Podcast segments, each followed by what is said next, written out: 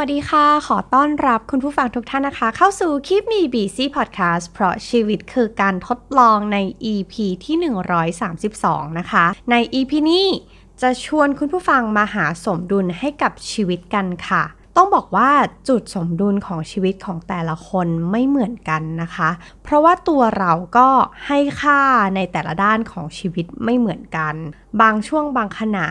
เราก็อาจจะให้ค่ากับการงาน ชีวิต ความสัมพันธ์ การเงิน ความสัมพันธ์ในเรื่องของความรักกับครอบครัวหรืออะไรก็ตามนะคะ ในแต่ละด้านเราให้ค่าไม่เหมือนกัน และในแต่ละช่วงชีวิตการให้ความสำคัญของแต่ละคนก็อาจจะแตกต่างกันไปด้วยนะคะ อย่างในช่วง 20 ต้นๆเนี่ยอาจจะเป็นช่วงที่เราให้ความสำคัญกับการเรียนเนาะกำลังจะเรียนจบเรียนมหาวิทยาลัย เราก็ใช้เวลาไปกับเพื่อนๆ หรือว่าเราให้ค่ากับ ความรักเนาะเราอาจจะเริ่มมี puppy love หรือว่าเริ่มมีความรักในช่วงนั้นนะคะ ในช่วงวัยรุ่น โตมาในช่วง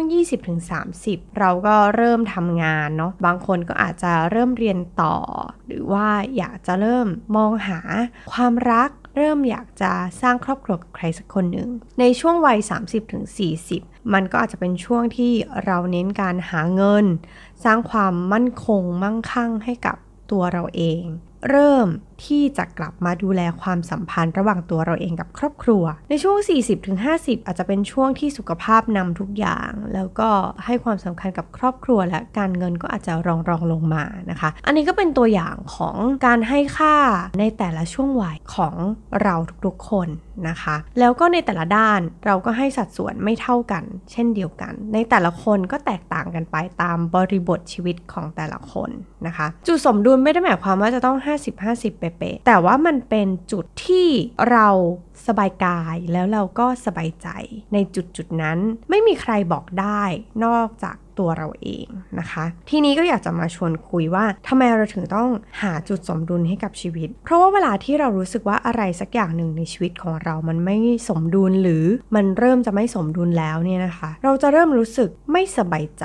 เราเริ่มจะรู้สึกไม่สบายกาย สิ่งนี้สะท้อนถึงความไม่สมดุลในการใช้ชีวิตของเรานะคะ เพราะฉะนั้นสิ่งที่เราต้องกลับมามองตัวเองเนาะเองก็ลองลิสต์มาเบื้องต้นสักประมาณ 5-6 ข้อนะคะว่า จริง ๆ แล้วจุดสมดุลของเราเนี่ยมันสามารถที่จะ จัดการ หรือว่าบริหารหรือมีวิธีการอะไรที่เราสามารถที่จะช่วยหาสมดุลให้กับชีวิตได้บ้างนะคะ อาจจะเป็นบางส่วนที่อาจจะช่วยคุณผู้ฟัง หรือตัวคุณผู้ฟังเองก็อาจจะมีวิธีที่เฮ้ยเรารู้สึกว่าจุดนี้คือจุดที่ balance แล้ว มันเป็นวิธีที่เรา balance ชีวิตแล้วเราโอเคแล้วก็ทำไปนะคะ อันนี้อาจจะเป็นส่วนที่ add on เข้ามา ช่วยให้เราได้รีวิวชีวิตตัวเองผ่านวิธีการต่างๆ ที่เอ็มจะมาเล่าให้ฟังในวันนี้นะคะ ข้อแรกเป็นเหมือน cliché เนาะเป็นแบบทุกคนพูดกัน การหาสมดุลในชีวิตก็คือการบริหารเวลา แต่เราอยากจะเพิ่มนอกจากการบริหารเวลาแล้วเนี่ยเราอยากจะเพิ่มของเรื่องการบริหารพลังงาน ให้รู้สึกสมดุล นะคะ ต้องบอกว่าหลาย ๆ สำนักในหลาย ๆ episode เนี่ย เราก็มีคุยกันว่าช่วงเช้า การทำงานของเรามันควรจะเป็นการทำงานที่มันยาก ๆ มันสำคัญ มันเป็นงานที่ทำแล้วมีผลงานนะคะ ต้องบอกว่าเราทดลองกับตัวเองแล้ว ช่วงเช้าคือช่วงที่เหมาะที่จะทำงานยาก ๆ จริง ๆ เพราะว่ากำลังสมองกำลังกายและกำลังใจของเรานั้นมันยังเต็มเปี่ยมอยู่นะคะ เอ็มเคยเหมือนกันที่แบบผลัดงานยาก ๆ งานที่เราไม่อยากทำงานที่มันสำคัญ แล้วมันก็เร่งด่วนด้วยอะแต่เราผลัดมันไปเรื่อยๆ จนสุดท้ายนะคะผลัดไปผลัดมาหมดวันไม่ได้ทำกันพอดีเพอเพอผลัดจากวันเป็นสัปดาห์จากสัปดาห์กลายเป็นเดือน ทั้งที่จริง ๆ แล้วถ้าเราแค่ฝืนใจลองลงมือทำมัน เราจะค้นพบความสงบสุขในวันที่เหลือจริง ๆนะคะ ต้องบอกว่าตอนนี้ตัวเอ็มเองทำได้ไม่เต็มร้อยนะคะ ยังคงเป็นแบบขั้น beginner ที่แบบ เอ้ยบางงานเราก็ไม่อยากทำเราบางลูกค้าเราก็ไม่อยาก คุย หรือว่าการที่จะเทเลเซลหาลูกค้าสักคนหนึ่งเป็นเรื่องยากสำหรับเรา แต่ว่าเมื่อเราทำแล้วจบในตอนเช้าแล้ว เรารู้สึกว่าความกังวลใจทั้งหลายทั้งปวงของเรา มันได้มาลายหายไป แล้วเราก็รู้สึกว่าการทำงานในช่วงบ่าย มันเป็นการทำงานที่เรียกว่าสบายๆเป็นการทำงานที่เราสามารถที่จะหยิบงานที่เป็นงานติดต่องานพูดคุยงานประชุมอะไรต่างๆ มาทำได้นะคะ ซึ่งอะ แน่นอนการบริหารเวลาของแต่ละคนก็อาจจะไม่เหมือนกันนะคะ มนุษย์เงินเดือนฟรีแลนซ์ก็แตกต่างกันไป เอ็มก็ขอเล่าประสบการณ์ของตัวเองละกันนะคะ อย่างของเอ็มเนี่ยเอ็มเริ่มงานตอน8โมงเช้านะคะ โดยที่เอ็มจะเริ่มงานก่อนน้องๆ น้องๆเนี่ยก็อาจจะเริ่มทำงาน8โมงครึ่งหรือ9โมงประมาณนี้นะคะ เพราะฉะนั้นในช่วง8โมงถึง9โมงเนี่ยก็จะเป็นช่วงที่เอ็มจะใช้เวลาช่วงนี้อยู่กับตัวเอง plan งานหรือว่างานที่เราสามารถทำจบได้ด้วยตัวของเราเอง list งานที่ เราจะส่งต่อให้กับน้องๆในทีมนะคะพอ9โมงเนี่ยน้องๆ เริ่มทำงานกันเต็มที่แล้วเนี่ยเราก็จะเริ่มคุยกันถึงเรื่อง pending ของงาน ในวันก่อนหน้าแล้วก็เคลียร์งานสำคัญระหว่างกันนะคะ ว่าอันนี้เรายัง pending กันอยู่ ให้ทำงานเรื่องนี้นะนะคะ ก็จะเป็นการวางแผนงานในแต่ละวันให้กับน้องๆด้วย เขาก็จะได้ไม่ต้องแบบมีความวิตกกังวลเหมือนความวิตกกังวลทั้งหลายทั้งปวงที่งานไหนที่ยังตกค้างเนี่ยเราจะเป็นคนช่วยแพลนช่วย manage ให้นะคะพอเราเคลียร์งานสำคัญแล้วก็งานที่ที่บางอย่างเป็นงานที่เร่งด่วนไปแล้วเนี่ยเหมือนเหมือนการยกของหนักๆยากๆออกไปแล้วเนี่ยเราจะรู้สึกสบายใจขึ้น แล้ววันนั้นทั้งวันเราจะรู้สึกว่ามันไม่ได้หนักเกินไป อันนี้คือใครที่ยังไม่เคยลองทำอยากจะให้ลองดูนะคะ ส่วนใครที่ทำแล้ว แล้วก็ยังครึ่งครึ่งกลางๆเหมือนเอมเนาะก็อยากจะเป็นกำลังใจให้ เพราะเรารู้สึกว่ามันยากมาก มันคือการเอาชนะใจตัวเองในสิ่งที่เราไม่อยากทำในสิ่งที่เป็นยาขม ต้องบอกว่าไม่ใช่แค่ตัวคุณผู้ฟังเองนะคะที่เป็นคนอื่นๆเขาก็เป็นเหมือนกัน เพราะฉะนั้นขออยู่ในโหมดให้กำลังใจนะคะ เพื่อนร่วมสตากรรมทุกท่านอะล่ะพอเรามีเวลาช่วงบ่ายนะคะ ที่เราจะได้ทำโน่นทำนี่เรารู้สึกสบายใจแล้วเนี่ยแน่นอน energy ของเราหรือว่าพลังงานของเราเนี่ยมันจะเริ่มตก ซึ่งพลังงานนั้นอาจจะตกไม่พร้อมกันนะคะ บางคนอาจจะตกในช่วงแบบบ่ายสามที่แบบฉันอาจจะต้องมี afternoon tea หรือว่า coffee break สักหน่อยในบ่ายสามจิบกาแฟเพื่อพักผ่อน แต่ของเอมนะคะ เอมจะสังเกตตัวเองว่า energy ของเอมเนี่ย หรือพลังงานของตัวเองเนี่ย จะเริ่มตกตอน4ี่โมงนะคะ จะเริ่มแบบโอ้ยเริ่มจะไม่ไหว เริ่มจะแบบโอ้ยใกล้จะเลิกงานมันแบบใจจะขาดแล้วอะไรแบบนี้นะคะ ซึ่งถามว่าจริง ๆ ได้เลิกงานตามเวลาไหมก่อนก็ไม่ แต่รู้สึกว่า5้าโมงคือหมุดหมายที่แบบ ฉันจะได้แบบ เออ เหมือนผ่อนเครื่อง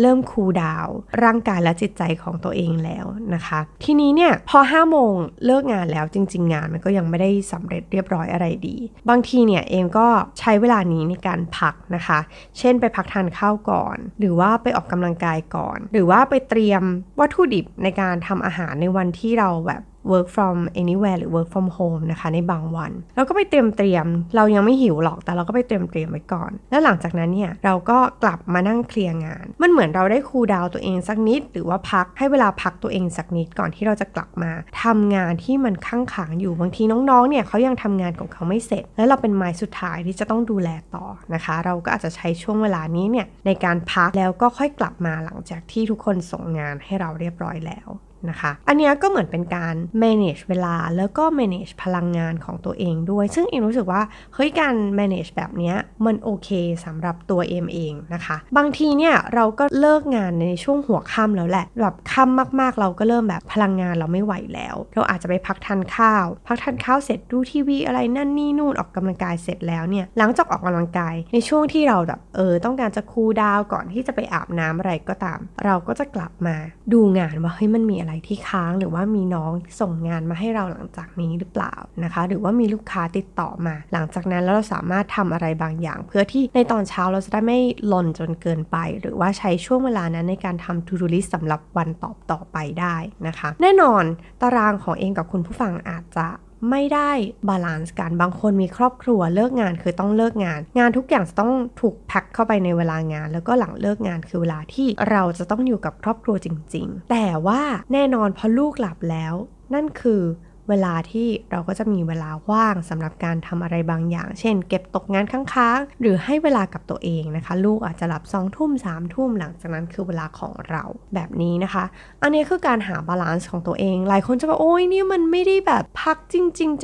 จริงๆ นี่นะถ้าเราสามารถที่จะพักได้เลย cut off งานได้เลย ถือว่าคุณโชคดีนะคะ ถือว่าเป็นงานที่ balance ชีวิตได้ แต่งานของใครหลาย ๆ คนอาจจะไม่สามารถที่จะ balance ได้แบบนั้นอาจจะต้องมา balance เอาแบบหาเวลาพักแล้วก็ทำต่อแล้วก็พักแบบนี้นะคะ เพื่อที่ให้ energy ของเราหรือว่าพลังงานของเราเนี่ย มันยังโอเคอยู่ ยังบวกอยู่ ยังรู้สึกว่าได้พักอยู่นะคะ อันนี้เผื่อเอาไปปรับใช้กันนะคะ หรือว่าคุณผู้ฟังหลาย ๆ คนอาจจะ มีเหมือนกันที่จริง ๆ แล้วทำงานวันจันทร์ถึงศุกร์เนาะแต่ว่ามันก็มีเหมือนกันที่จะต้องทำงานวันเสาร์ที่ไม่ได้เงินด้วยนะ แต่ว่ามันเป็นแบบความรับผิดชอบที่เราจะต้องทำส่วนตัวการทำงานวันเสาร์ของเอมกับการทำงานวันเสาร์เนี่ยเป็นอะไรที่เรียกว่าเป็นไม้เบื่อไม้เมา ในช่วงขณะหนึ่งเนี่ยเราก็มีเหมือนกันที่ก่อนหน้านี้เรารู้สึกโมโห ไม่โอเค รู้สึกตีโพยตีพายกับการที่ทำไมฉันต้องทำงานวันเสาร์ด้วยวะนะคะ เป็นความรู้สึกนี้ แต่ว่าเมื่อเราเอาอารมณ์ออกไปเราก็เข้าใจว่าจริง ๆ แล้วลูกค้าหลาย ๆ รายเนี่ยเขาทำงานวันเสาร์ด้วย แล้ววันเสาร์ก็จะเป็นวันที่มันจะค่อนข้างโล่งๆ เพิ่งจะมีเวลา มาพูดคุยกับเรา หรืออยากจะติดต่อประสานงานอะไรกับเรา เขาจะทำในช่วงวันเสาร์โดยที่บางคนเขาก็ไม่รู้หรอกว่าหนูไม่ได้ทำงานวันเสาร์ค่ะหนูทำจนถึงศุกร์นะ อะไรอย่างนี้นะคะ ซึ่งถ้าไม่ได้ติดธุระอะไรมากมาย เอ็มก็มีการ balance ชีวิตและพลังงานของตัวเองประมาณนี้ค่ะ คือเราตื่นเช้าวันเสาร์เราจะให้รางวัลตัวเอง ในวันหยุดด้วยการไปเดินหรือการไปจ็อกกิ้งในสวนสาธารณะก่อนในช่วง 6 โมงถึง 8 โมงหรือ 8 โมงครึ่งประมาณนี้นะคะ ก็คือรวมทานข้าวอะไรด้วย แล้วหลังจากนั้นเนี่ยลูกค้าก็อาจจะเริ่มมาทำงานในช่วง 9 โมง ก็จะมีบางที่เขาโทรมาติดต่อ ประสานงานอะไรกับเรานะคะ ซึ่งเรารู้สึกว่าเฮ้ยการที่เราได้ให้รางวัลตัวเอง ให้วันหยุดตัวเองด้วยกันเราออกไปเดินแล้ว เราได้ชุบชูใจด้วยการออกกำลังกายเรียบร้อยแล้ว เราได้ให้เวลากับตัวเองแล้วเนี่ยการทำงานวันเสาร์มันก็ไม่ได้เป็นยาขมขนาดนั้น แล้วเราก็สามารถที่จะบริหารจัดการเวลาตัวเองได้ แล้วเราก็ยังรู้สึกว่า เออก็โอเค ถ้าวันเสาร์ก็มีงานเข้ามาบ้างก็โอเค แต่ว่าเพิ่มเติมมากกว่านั้นคือจริง ๆ แล้ว เราสามารถที่จะบริหารจัดการงานเหล่านี้จบภายในวันศุกร์ได้ไหม โดยที่ไม่ต้องให้มันแลบมาในวันเสาร์ของเรานะคะ อันนี้ก็คือการบริหารจัดการเวลาอย่างหนึ่งก็คือ เราก็จะถามลูกค้าว่าลูกค้าที่ชอบโทรมาหาเราวันเสาร์ก็จะบอกว่า เออสัปดาห์นี้มีงานไหมคะ จบไหมคะในวันเสาร์ในวันศุกร์ นะคะ หรือว่าสัปดาห์หน้าจะมีไหมนะคะ เป็นการทำงานที่ proactive เพื่อที่ว่าเฮ้ยลูกค้าจะได้ไม่ต้องติดต่อเรามาในวันเสาร์ไงแล้วคนที่ติดต่อเรามาในวันหยุดคือ มันเป็นงานที่เร่งด่วนจริง ๆ งานที่มีปัญหาจริง ๆ ต้องการการแก้ปัญหาจริง ๆ ก็จะเออ ค่อยมาทำวันเสาร์แต่อะไรที่จริง ๆ แล้วทำจบในวันจันทร์ถึงศุกร์ได้ เราก็ทำให้มันจบในวันจันทร์ถึงศุกร์นะคะ อันนี้ก็เป็นการบริหารจัดการตัวเอง แล้วก็บริหารจัดการลูกค้าด้วยเช่นเดียวกัน นะคะ แล้วก็ถ้าเรารู้สึกว่าเฮ้ยมากเกินไป บางทีเราอาจ จะมีการกระตุ้นลูกค้านิดหนึ่งด้วยการบอกว่าเออจริง ๆ แล้วตอนนี้อาจจะยังไม่สะดวกนะคะ ขอติดต่อกลับพอดีวันนี้เป็นวันหยุดนะคะเจมเชื่อว่าจริง ๆ แล้วเนี่ยลูกค้าที่น่ารักเนาะก็จะมีความเข้าใจว่าเอ้ยเอ้ยเป็นวันหยุดไม่ควรจะรบกวน หรือว่าก็ควรจะรบกวน แต่ว่าเออพอดีพอดีแล้วกันเพราะว่าเป็นวันหยุดของเขานะคะ ลูกค้าก็มีความเข้าอกเข้าใจแล้วก็พอเรามีหินบางอย่างบอกเขาเนี่ยลูกค้าที่น่ารักก็มักจะเข้าใจ แล้วก็ก็จะพยายามทำงานให้จบภายในวันศุกร์นะคะ แล้วก็วันหยุดก็ได้หยุดจริง ๆ อันนี้ก็คือการบริหารจัดการ เห็นไหมคะว่าจริง ๆ แล้วงานก็ยังแทรกซึมในเวลาตลอดเวลาของตัวเอ็มเองเหมือนกัน แต่ว่าเรารู้สึกว่ามันเป็นจุดที่เราสบายใจที่เราจะทำแบบนี้ แล้วก็ยังโอเค คือดีที่สุดคือเสาร์อาทิตย์ฉันได้หยุดเต็มร้อย แต่ถ้ามันไม่ได้เราก็ต้องหาจุดสมดุลที่เรารู้สึกว่าฉันสบายกายแล้วฉันก็สบายใจด้วย นะคะ มาข้อต่อมานะคะ เหนื่อยนักก็พักก่อน เชื่อไหมคะว่าบางทีเนี่ยตัวเราเนี่ยมักจะไม่รู้ตัวว่า เฮ้ยตัวฉันน่ะมีเหมือนกันนะที่เร่งเครื่อง เร่งไปโดยไม่หยุดเลย บางทีเร่งเครื่องไปแล้วก็ไม่รู้ตัวด้วยว่าจะต้องไปหยุดตอนไหน บางทีทำทำไปทำจนเพลินทำจนเกินกำลัง นะคะ รู้ตัวอีกทีคือป่วย รู้ตัวอีกทีคือไม่ไหว รู้ตัวอีกทีหนึ่งคือเป็นไมเกรนแล้วนะคะ เอมไม่รู้ว่าคุณผู้ฟังเป็นเหมือนกันหรือเปล่า ทีเนี้ยเวลาที่เราเหนื่อย อย่าฝืนค่ะ เราต้องพัก แล้วก็ลองสังเกตเวลาหรือพลังงานที่พลังงานเราตกสุดๆ อยู่ในช่วงไหนนะคะ ก็ให้ร่างกายและจิตใจเขาได้พักในช่วงเวลานั้นเนาะอย่างเอมเนี่ยนั่งสังเกตตัวเองดูเหมือนกันนะคะ ช่วงที่เวลาแบบพลังงานตกสุดๆ จริง ๆ ก็คือหลัง รับประทานอาหารทุกมื้อนะคะ เช่น มื้อช่วงบ่ายโมงถึงบ่ายสองเป็นช่วงเวลาวัดใจหรือบ่ายโมงถึงบ่ายโมงครึ่งเป็นช่วงเวลาวัดใจที่แบบทานอิ่มๆแล้วเนี่ย เราจะแครี่ตัวเองได้ยังไงนะคะ กับอีกช่วงหนึ่งก็คือช่วง2องทุ่มถึง3ามทุ่มที่แบบพลังงานตกพวก คือเหมือนร่างกายแบบฉันไม่ไหวแล้ว ช่วงเวลานี้เอมอนุญาตให้ตัวเองได้พักค่ะ ได้อ่านหนังสือได้ดูทีวี หลังมื้ออาหารหรือว่าพูดคุยกับคนที่บ้านนะคะ นี่คือช่วงเวลาที่แบบเออฉันเหนื่อยแล้ว ฉันต้องได้พักแล้วละแล้วพอเหมือนมือนเราได้พักเนี่ยเราก็จะมีพลังงานกลับเข้ามาอีกนิดหน่อยนะคะ ซึ่งช่วงเวลาที่พลังงานกลับเข้ามาอีกนิดหน่อย เอมใช้ช่วงเวลานี้เรียกว่าเวลาพักผ่อนด้วยการออกกำลังกายนะคะ คือช่วง3ามทุ่มถึง4ี่ทุ่มโอเค มันอาจจะแบบรู้สึกว่าดึกเกินไปสำหรับคนอื่นๆนะคะ หรือสำหรับคุณผู้ฟัง แต่นี่ก็คือเวลาที่เราทดสอบทดลองกับตัวเองมาแล้วว่ามันเป็นช่วงเวลาที่ 1 คือ อาหารเราย่อยได้ประมาณหนึ่งแล้ว เราได้พักผ่อนร่างกายมาประมาณหนึ่งแล้วรวมถึงจิตใจมาประมาณหนึ่งแล้ว แล้วก็เป็นช่วงเวลาที่จะไม่มีคนมาโทรหาเราในหลังสามทุ่มแล้วซะส่วนใหญ่นะคะ งานการทุกอย่างมันจบสิ้นแล้ว เราสามารถออกกำลังกายได้อย่างสบายใจ เราก็เลยจะออกกำลังกายในช่วงเวลานี้นะคะ อันนี้ก็แล้วแต่ แต่ละคนนะคะ ว่าช่วงออกกำลังกายไหนที่เหมาะกับแต่ละคนนะคะ แต่ว่าดีที่สุดก็คือไม่ใช่ออกกำลังกายในวันพรุ่งนี้หรือวันหลังอะไรเงี้ยนะคะ อันนี้เขาแบบเอออันนี้พูดเป็นให้ของเขานะคะ อันนี้คือช่วงเวลาที่เราได้พักผ่อนจริง แล้วก็นอนจริง ๆ คือ ห้าทุ่มถึงเที่ยงคืนประมาณนี้นะคะ แล้วก็ตื่นนอนสักประมาณ7จ็ดโมงเช้าประมาณนี้ซึ่งเราคิดว่ามันช่วงเวลาที่โอเคสำหรับเราแล้วลงตัวแล้วกับเวลานี้นะคะ อันนี้ก็เป็นช่วงเวลาที่เราต้องบอกตัวเองว่า เหนื่อยหนักก็พักก่อน บางทีแบบฝืนไปนะ สู้เอาเวลาที่ฝืนนะไปนอน แล้วตื่นให้มันเช้าขึ้น แล้วก็มาซุยงานต่อยังจะดีซะกว่าเลยนะคะหนึ่งคือสมองมันก็ไม่เหนื่อยล้าจนเกินไปร่างกาย เราก็ไม่รู้สึกว่ามันฝืนตัวเองมากจนเกินไป นะคะ ข้อต่อมานะคะ คือสิ่งหนึ่งที่เราจะหาจุดสมดุลให้กับตัวเองได้ เราจะทำได้ก็ต่อเมื่อเราถึงจุดที่เรารู้แล้วว่าเราต้องรักตัวเองให้มาก ๆ การที่รักตัวเองให้มาก ๆ หมายถึงว่าเราเริ่มหันกลับมาดูตัวเอง ความต้องการของตัวเอง สุขภาพของตัวเอง ไว้ก่อน สุขภาพในที่นี้คือทั้งสุขภาพกายแล้วก็สุขภาพใจนะคะเอามาถึงสุขภาพกายกันก่อน คุณผู้ฟังในวัย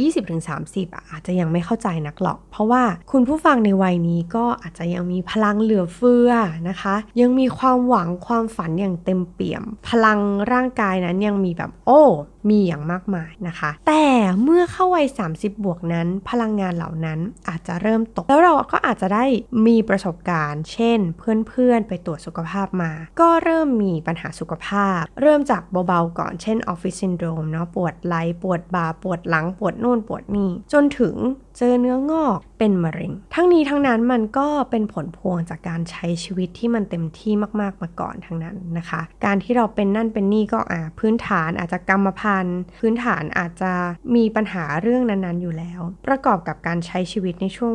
เวลาที่ผ่านมาก็อาจจะเป็นส่วนหนึ่งเป็นส่วนกระตุ้นหรือเป็นปัจจัยหนึ่งที่ทำให้เราเกิดการเจ็บป่วยขึ้นมา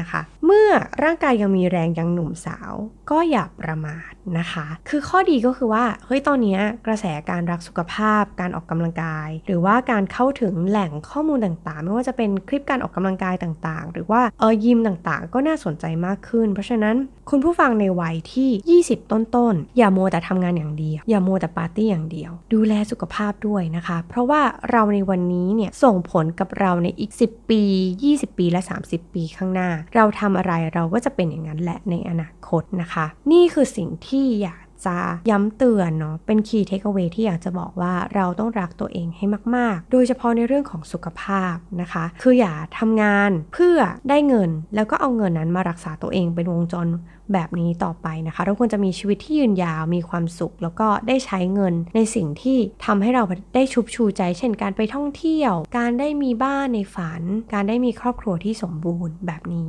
นะคะ และใด ๆ ก็ตามไม่ว่าจะทำอะไรแล้ว ต้องสบายกายอย่างที่เราบอก เราควรจะนอนพักผ่อนให้เพียงพอ เพียงพอของแต่ละคนอาจจะไม่เท่ากัน นะคะ แต่ที่ดีที่สุดอาจจะ 7-8 ชั่วโมงนะคะ กินดีมีประโยชน์กินดีไม่ได้หมายความว่าต้องกินแพง แต่กินของที่มีประโยชน์ อะไรที่มันไม่ค่อยอร่อย มันมักจะมีประโยชน์นะคะ ซึ่งเหล่านี้มันก็ต้องเลือกเนาะถ้าอร่อยปาก มันก็อาจจะลำบากในอนาคตก็ได้ นะคะ และที่ดีที่สุดสำหรับการทำให้เราสบายกายก็คือการออกกำลังกายนะคะ นอกจากนอนดีแล้ว กินดีแล้วออกกำลังกายก็คือดีที่สุด เป็นเหมือน ถ้าเรามองว่าการออกกำลังกายคือการให้ของขวัญตัวเอง ให้รางวัลตัวเอง นั่นคือดีที่สุดเลยนะคะ การออกกำลังกายไม่ใช่เพื่อการลดน้ำหนักแต่เพียงอย่างเดียว แต่ว่ามันคือการวิ่งมาราธอนสำหรับสุขภาพจริง ๆนะคะ และสบายใจเนาะเรานอนพอ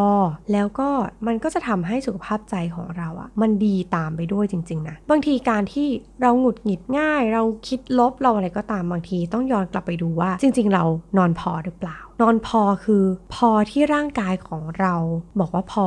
นะคะ แล้วก็การกินดีแน่นอนการกินดีของมีประโยชน์มันอาจจะไม่ได้อร่อยมาก แต่เราก็อาจจะให้รางวัลตัวเองด้วยการกินของที่เราชอบ กินแล้วมันมีความสุขมันได้ชุบชูใจนะคะ บางคนก็อาจจะเลือกที่จะแบบกินของที่อร่อย แล้วก็ไปออกกำลังกายแทนนะคะ หรือพยายาม balance แคลอรี่ในแต่ละวันให้มันไม่เกิน แบบนี้ก็ได้เหมือนกัน อันนี้อยู่ที่จุดสมดุลของแต่ละคนนะคะ เอมก็เป็นคนหนึ่งที่แบบชอบกินมากๆนะคะ มีของทอดคือนิพพาน แต่เราก็รู้ว่าการกินของทอดมันก็มีผลต่อสุขภาพ ซึ่งมันก็มีจริง ๆ แต่ว่าเราก็เริ่มกลับมา balance คือถามว่าเรากินไหมกิน แต่ในพอชั่นที่น้อยลง คือในสัดส่วนที่น้อยลงและเราก็เสริมการออกกำลังกายเข้าไป อันนี้คือการหาจุดสมดุลระหว่างความสบายกายแล้วก็ความสบายใจนะคะ ต่อมาค่ะ การ balance ในจุดที่เรียกว่าความสัมพันธ์ค่ะเอมว่าความสัมพันธ์เนี่ยยากที่สุด เพราะว่ามันไม่ได้ขึ้นอยู่กับแค่ตัวเรา แต่เพียงคนเดียวเนาะอย่างเรื่องสบายกายสบายใจเนี่ยมันเราอาจจะบริหารจัดการตัวเองได้ เรื่องเวลาเรื่องพลังงานนี้เราอาจจะบริหารจัดการตัวเองได้ส่วนหนึ่งนะคะ ถ้าเราพูดถึงเรื่องของการ balance ความสัมพันธ์ มันยาก เพราะมันต้องไปเกี่ยวข้องกับคนอื่นๆ รอบๆตัวไม่ว่าจะเป็นคุณพ่อคุณแม่ หรือว่าครอบครัว ที่ตอนนี้นะคะ คุณพ่อคุณแม่เราอาจจะกำลังกลายกลับมาเป็นเด็กและ เริ่มมีความงองแง เริ่มมี logic อะไรแปลกไปจากที่เราเคยรู้จัก เริ่มมีความเจ็บป่วยง่าย ไปหาหมอบ่อยๆ ตารางต่างๆ เริ่มเปลี่ยนเป็นหาคุณหมอคนนั้นคนนี้คนโน้นมากขึ้นเรื่อยๆนะคะ เพราะฉะนั้นการ balance ความสัมพันธ์ก็คือเราอาจจะต้องให้เวลาในการกลับไปดูแลคุณพ่อคุณแม่เรา นั่นก็เป็นสิ่งที่เราพึงจะทำนะคะ ก่อนที่มันจะสายเกินไป นะคะ อันนั้นก็ดีแล้วก็พยายามเข้าใจเขา คือเอมว่าจริง ๆ ทุกคนอ่ะก็จะมีความพยายามอยากจะเข้าใจในสิ่งที่พ่อแม่เราเป็นในปัจจุบันเขาอาจจะแบบเฮ้ยไม่เหมือนเดิมแล้ว จากจากที่เขาเคยเป็นในตอนเราเด็ก ๆ นะคะ เอมคิดว่าทุกคนเริ่มน่าจะเริ่มสังเกตความเปลี่ยนแปลงของพ่อแม่เรา เช่น เขาเริ่มจะเดินช้าลง เริ่มไม่อยากไปไหน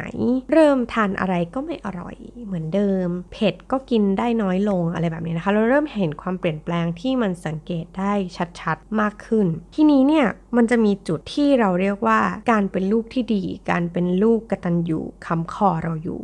นะคะ ช่วงหนึ่งเอมก็มีความ suffer หรือว่ารู้สึกไม่โอเค รู้สึกไม่สบายใจกับการเป็นลูกที่ดี เราจะคอยถามตัวเองว่า เราเป็นลูกที่ดีอยู่หรือเปล่า เราเป็นลูกที่มีความกตัญญูหรือเปล่า เราดูแลแม่ของเราได้อย่างเต็มที่อย่างที่เราอยาก จะให้มันเป็นหรือเปล่า เราถามตัวเองย้ำๆอย่างเงี้ย แม่เราอาจจะสบายใจ แต่กลายเป็นตัวเราไม่ได้สบายใจ แล้วมันก็ถึงจุดที่เราต้องอธิบายให้เขาเข้าใจเราเช่นเดียวกัน นะคะ มันอาจจะต้อง balance ในความรู้สึกของเราและกับของคุณพ่อคุณแม่ เราควรจะ balance ให้จุดที่เราไม่หนักจนเกินไป จุดอันไหนที่เราช่วยให้เราสบายกายสบายใจขึ้นได้ เราควรจะทำเช่นถ้าเรามีกำลังทรัพย์นะคะ เราอาจจะหาคนช่วยดูแลคุณพ่อคุณแม่บ้าง ซึ่งมันยากมากเลยนะ คือเงินก็เรื่องหนึ่งแต่ว่าการที่จะยอมให้คนอื่นเข้ามาอยู่ในบ้านก็เรื่องหนึ่ง นะคะ หรือว่าหลาย ๆ บ้านอาจจะไม่ยอมมีแม่บ้านเลย ห้ามคนนอกเข้าบ้าน การมีแม่บ้านทำความสะอาดสักคนหนึ่งเข้ามาเนี่ยอาจจะรู้สึกว่าเป็นเรื่องยุ่งยากนะคะ แต่ว่าจริง ๆ ความโชคดีก็คือช่วงนี้มันมีเทคโนโลยี เช่น แต่ก่อนเนี่ยเราอาจจะต้องจ้างคนมาดูแลตลอดเวลาดูแลบ้านเป็นพี่เลี้ยงอะไรอย่างเงี้ยนะคะ แต่ตอนนี้เนี่ยเราสามารถที่จะแบบจ้างแม่บ้านชั่วคราวเข้ามาช่วยทำความสะอาด สักวันหนึ่งต่อสัปดาห์ทำให้ พ่อแม่เรารู้สึกว่า เออเขาสบายขึ้น เพราะว่าเขาก็ไม่คล่องตัวเหมือนเดิมแล้วนะคะ หรืออะไรที่ในบ้านเราสามารถจ้างได้ ก็จ้างไปเถอะ เอาเวลามาอยู่ด้วยกันดีกว่า เอาเวลามาดูแล พ่อแม่เราดีกว่านะคะ อันนี้พูดในฐานะถ้าว่ามีกำลังทรัพย์เพียงพอหรือว่ามี budget ที่จะเอามาดูแลพ่อแม่ตรงนี้ได้นะคะ ก็ลอง พิจารณา option นี้ดูนะคะ ก็ถือว่าเราได้ balance ชีวิตตัวเองด้วย balance ชีวิตพ่อแม่ด้วยนะคะ แต่สิ่งที่ยากที่สุดก็คือการอธิบายให้เข้าใจเนี่ยแหละนะคะ ส่วนตัวเอมก็เลือกที่จะพิมพ์นะคะ เพราะว่าเราไม่กล้าพอที่เราจะพูดต่อหน้า แล้วการ พิมพ์หรือการเขียนออกมาเนี่ยมันเป็นสิ่งที่มันเหมือนผ่านสมองมาแล้ว เราคิดสละตะมาดีแล้วว่าเราจะเลือกใช้คำนี้ เราสามารถตัดเรื่องอารมณ์อะไรต่างๆ ของเราออกไปได้ แล้วก็อยากจะให้พ่อแม่เราเข้าใจในจุดที่เรารู้สึกไม่สบายใจ ซึ่งมันได้ผลนะ คือเอ็นก็ไม่คิดว่าคุณแม่นะคะ หรือว่าคนในครอบครัวจะเข้าใจเราในมุมนี้เหมือนกัน จริง ๆ ถามว่าเขารู้ตัวไหมเขาก็รู้ตัวนะว่าเขาเป็นแบบนั้นเขาเป็นแบบนี้ แต่ว่าเขาอาจจะ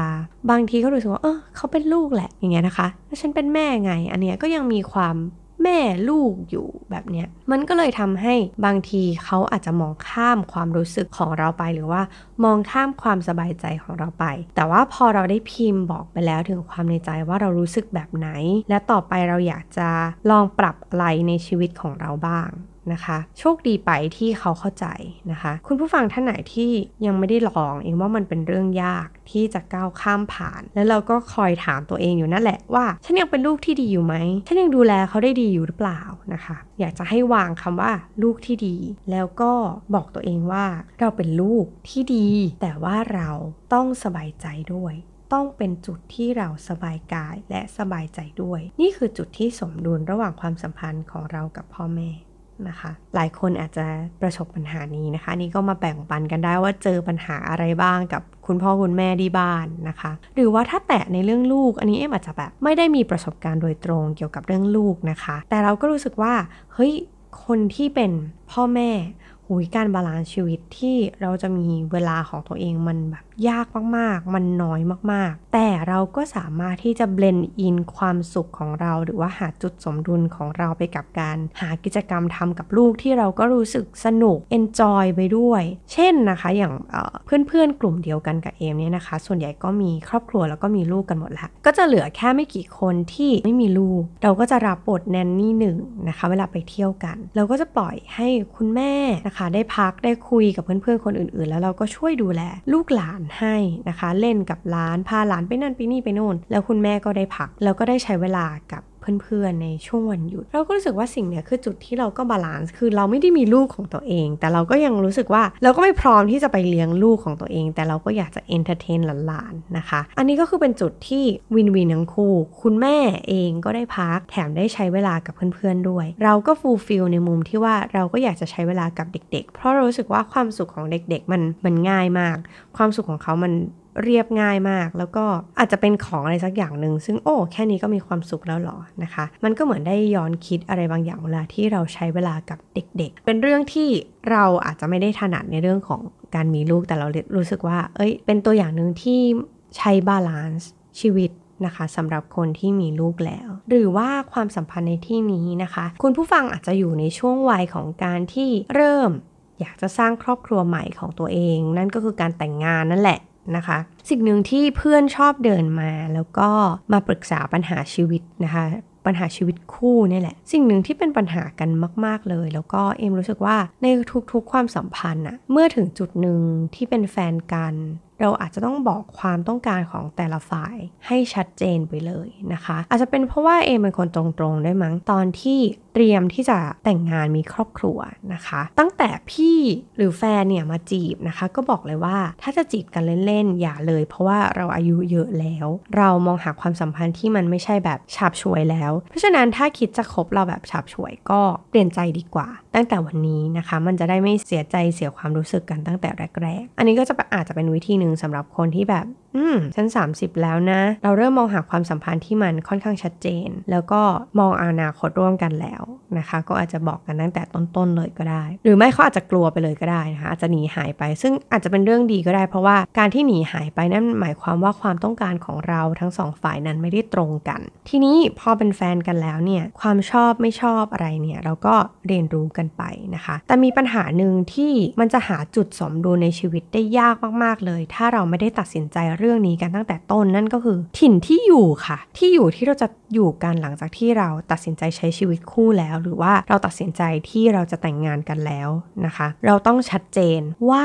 เราจะอยู่ที่ไหน แล้วจงพาตัวเองไปสมมติว่าตัดสินใจว่าจะต้องไปอยู่บ้านของครอบครัว แฟนที่เป็นผู้ชาย ลองไปใช้ชีวิตกับครอบครัวเขา แล้วให้ถามตัวเองให้หนักๆว่าเราโอเคจริง ๆ ใช่ไหม ที่เราจะต้องเข้าไปอยู่ในครอบครัวของเขานะคะ ดีที่สุดเลยนะ ถ้าเรามีกำลังทรัพย์ แล้วก็มีความสามารถในการตัดสินใจได้เอง อยากจะให้แยกที่อยู่ออกมาจากครอบครัวของทั้งสองฝ่ายนั่นคือสบายใจที่สุดค่ะ ไม่ว่าจะทำอะไรเราก็ไม่ต้องระแวดระวัง เรามีชีวิตของตัวเอง สร้างครอบครัวของตัวเองนะคะ แต่ว่ามันก็อาจจะอยู่ในโลเคชันหรือว่าในจุดที่สามารถดูแล ได้ทั้งสองครอบครัว อันนี้ก็คือดีที่สุดที่เราจะสร้างสมดุลได้นะคะ แต่การที่เราต้องเข้าไปอยู่ในครอบครัวของคนใดคนหนึ่งนั้น คนที่เป็นคนกลางก็ไม่สามารถสร้างสมดุลความสบายกายสบายใจได้แน่ๆนะคะ เพราะว่าความแตกต่างของทั้งสองครอบครัวนะมันยากมากๆเลยนะคะ แล้วมันก็มักจะเป็นจุดสลบของหลาย ๆ ความสัมพันธ์ที่แบบ อืม มาดีๆ แล้วเป็นแฟนกันมาดีแล้ว แต่พอจะแต่งงานก็หยุดชะงักด้วยการที่แบบฉันต้องไปอยู่บ้านเธอจริงๆหรอฉันไม่โอเคนะแต่ว่ามันเหมือนกลับตัวก็ไม่ได้แล้ว จะเดินต่อไปก็ไปไม่ถึง นี่คือความสัมพันธ์ที่มันเราอาจจะมองข้ามมันไปนะคะ แต่ใครที่กำลังอยู่ในช่วงวัยที่แบบเฮ้ยกำลังจะแต่งงาน มีแฟน เราอยากจะให้คุณลองคุยกันนะคะ ในเรื่องนี้ดูบ้างว่าแต่ละคนคิดเห็นเป็นอย่างไร หรือว่าพูดถึงเรื่องของความต้องการที่ อยากจะมีลูกหรือไม่มีลูกนะคะ อันนี้ก็เป็นอีก step หนึ่งหลังจากถิ่นที่อยู่เรียบร้อยแล้วเนี่ยนะคะ ก็จะเป็นเรื่องของมีลูกไม่มีลูกจะมีคนมากดดันเรามากมายนะคะ คนรอบตัว ทุกคนจะมีปัญหากับเรื่องนี้กับเรา เพราะฉะนั้นต้องเตรียมรับมือเรื่องนี้ให้ดีๆ และ balance ให้ดีๆ ความสัมพันธ์ยากที่สุดจริง ๆนะคะ เพราะว่ามันเกี่ยวข้องกับคนอื่นๆ อีกมากมาย นะคะ ครอบครัวเราเอง ทั้งแฟน รวมถึงครอบครัวของแฟนที่จะมาเป็นครอบครัวของเราในอนาคตนะคะ หรือว่านี่เรายังไม่ได้พูดถึงความสัมพันธ์กับเพื่อนร่วมงานด้วยนะอ่าอันนี้เดี๋ยวมันจะยาวจนเกินไปนะคะ ข้อต่อมานะคะ ในการ หาจุดสมดุลให้กับตัวเองอะเอมยังเชื่อว่าเราควรจะสร้างวันหยุดหรือว่าเวลาว่างที่มีคุณภาพให้กับตัวเองนะคะ เวลาว่างหรือวันหยุดเนี่ยเขาบอกว่ามีไว้เพื่อสร้างชีวิตที่เราอยากจะมีที่เราอยากจะเป็น ไม่ใช่เพื่อหนีปัญหาจากชีวิตที่เราเป็นอยู่นะคะ เพราะฉะนั้นเราควรจะใช้วันหยุดของเราให้มันมีค่า พยายามใช้ให้มันเต็มที่มี 2 วันควรจะใช้ 2 วัน และเป็น 2 วันนั้นที่ มีกิจกรรม มีงานอดิเรก หรือว่าสิ่งที่เราชอบสิ่งที่เราสนใจ แล้วก็มันเป็นสิ่งที่เราพัฒนาตัวเองได้ จากนั้นแนะนำให้ล็อกตารางเอาไว้เลยค่ะทำให้ได้เหมือนที่เวลาเราทำงานแล้วเราต้องเข้าประชุมแบบยังไงแบบนั้นเลยนะคะ การที่เรามีวันหยุดมันเหมือนการที่เราวิ่งมาหนักๆวิ่งมาเรื่อยๆ เวลาที่วิ่งไปเรื่อยๆแล้วเราไม่ได้พักเลยเนี่ย ในที่สุดแล้วเนี่ยทั้งร่างกายและจิตใจเรา มันก็จะอ่อนล้า แต่ถ้าเราวิ่งมาเรื่อยๆ แล้วเรายังมีจุด มีช่วงเวลาที่เราได้พัก แล้วมันเป็นเวลาพักที่มันสบายกายแล้วมันก็สบายใจ รวมถึงมันสามารถที่จะตอบโจทย์ในแง่ของการที่เป็นกิจกรรมที่เราชอบ ในกิจกรรมที่เราสนใจ แถมมันได้ทำให้เราเนี่ยพัฒนาตัวเองได้ด้วยเนี่ย อันนี้คือที่สุดแห่งการบริหารจัดการวันวันหยุดแล้วก็เวลาว่างของตัวเองนะคะ เพราะฉะนั้นเนี่ยวันหยุดอยากจะให้คุณผู้ฟังลองตามหางานอดิเรกที่ชอบหรือกิจกรรมที่ชอบที่สนใจ แล้วก็ลองทำมันดูนะคะ เพื่อที่ว่าเราจะได้แบบหยุดเพื่อไปต่อการหยุดไม่ได้หมายความว่าเรายอมแพ้หรือเราอะไร แต่ว่าหยุดเนี่ยเพื่อให้ร่างกายเราได้ฟื้นฟูกำลังกาย แล้วก็กำลังใจกลับมา เพื่อที่ว่าวันจันทร์ถึงศุกร์ต่อไปข้างหน้านี้อีก 5 วันเราจะได้มีแรงที่จะทำ นะคะ หรือว่าเวลาว่างไม่ได้หมายถึงวันหยุดแต่เพียงอย่างเดียวนะคะ เวลาว่างอาจจะเป็นช่วงที่เอมบอกแบบหลังเลิกงานแล้วนะคะ เราสามารถทำอะไรได้บ้าง ในช่วงเวลาที่แบบทานข้าวเรียบร้อยแล้ว แล้วเรามีเวลาว่างเราไปทำอะไรได้บ้างอีกนะคะแล้วก็ก่อนที่จะจบ episode นี้นะคะ มีสิ่งที่อยากจะฝากก็คือ note to ตัวเองแล้วก็ note to คุณผู้ฟังด้วยนะคะ สิ่งหนึ่งที่เราจะสามารถ balance ชีวิตได้ นั่นก็คือทดลอง วางความเป็น perfectionist ของตัวเอง บางทีเนี่ยคุณผู้ฟังเองอาจจะไม่รู้ว่าตัวเองเป็น perfectionist ก็ได้นะคะ แต่อะไรที่เรารู้สึกว่าทำไปเรื่อยๆ แล้วมันเกินไปละ บางอย่างมันเริ่มจะคำคอไปล้วเช่นการแบบเป็น perfectionist ในการเป็นลูกที่ดี ลูกกระตันอยู่ เป็นสุดยอดคนขยันของหน่วยงาน อะไรที่มันคำคออะไรที่เราต้องทำออกมาแล้วมันสมบูรณ์แบบมากๆ แล้วมันทำให้เรารู้สึกว่าเหมือนหายใจไม่ออก มันอาจจะต้องถึงเวลาที่เราอาจจะต้องลองวางความเป็น perfectionist ของตัวเองลง ลดความสมบูรณ์แบบของตัวเองลง เพื่อที่ว่าตัวเราจะได้รู้สึกสบายกาย แล้วก็สบายใจมากขึ้นนะคะ อีกข้อหนึ่งก็คือ ลองปฏิเสธคำขอร้องที่มันทำให้แม้กระทั่งได้ยินเราก็รู้สึกไม่สบายใจแล้ว บางทีการที่ตอบรับไปทางทางที่ใจเราก็รู้สึกว่า อืม มันไม่ได้ทำให้เราสบายใจเลย อันนี้คือการทำร้ายตัวเอง มันทำให้ร่างกายและจิตใจของเรามันเสียสมดุลไปจากการที่เราไม่รู้จักปฏิเสธคำขอร้องที่เรารู้สึกไม่อยากทำและอีกข้อหนึ่งนะคะ ข้อสุดท้ายก็คือ ลองเอาตัวเองออกห่างจากคนที่เป็น toxic หรือ เป็นมลพิษในชีวิต หรือว่าการเอาตัวเองออกมาจาก toxic relationship หรือว่าความสัมพันธ์ที่เป็นความรักเหนื่อยเป็นความสัมพันธ์ที่เต็มไปด้วยความรู้สึกลบๆ หรือความหวาดระแวง อยู่ด้วยเราไม่ได้สบายใจ อันนี้คือ 3 ข้อสุดท้ายนะคะที่เอ็มรู้สึกว่า ถ้าเราเป็นอยู่ก็ลองลดละเลิก แล้วก็ลองปล่อย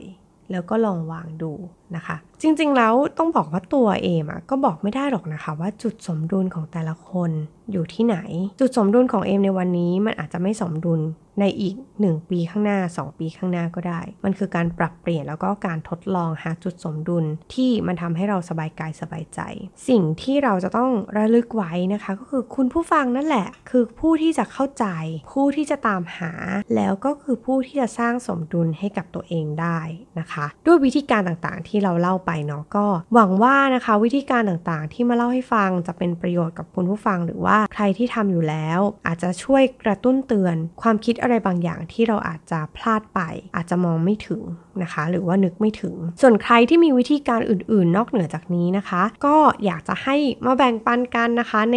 ทุกช่องทางของ The Infinity นะคะ ไม่ว่าจะเป็น Facebook Page นะคะ หรือว่า YouTube หรือว่าบล็อกดินะคะ หรือว่าคุณผู้ฟังสาามารถเข้ามาพูดคุยนะคะ หรือว่าติดตามคิมีบีซีได้โดยตรงผ่านแฟนเพจนะคะใน Facebook แล้วก็ตอนนี้เรามี IG แล้วนะคะ ชื่อ m k m b c ก็สามารถไปติดตามอาหารไลฟ์สไตล์อะไรต่างๆ ของเอมได้เลยนะคะสำหรับวันนี้ลาไปแล้ว สวัสดีค่ะ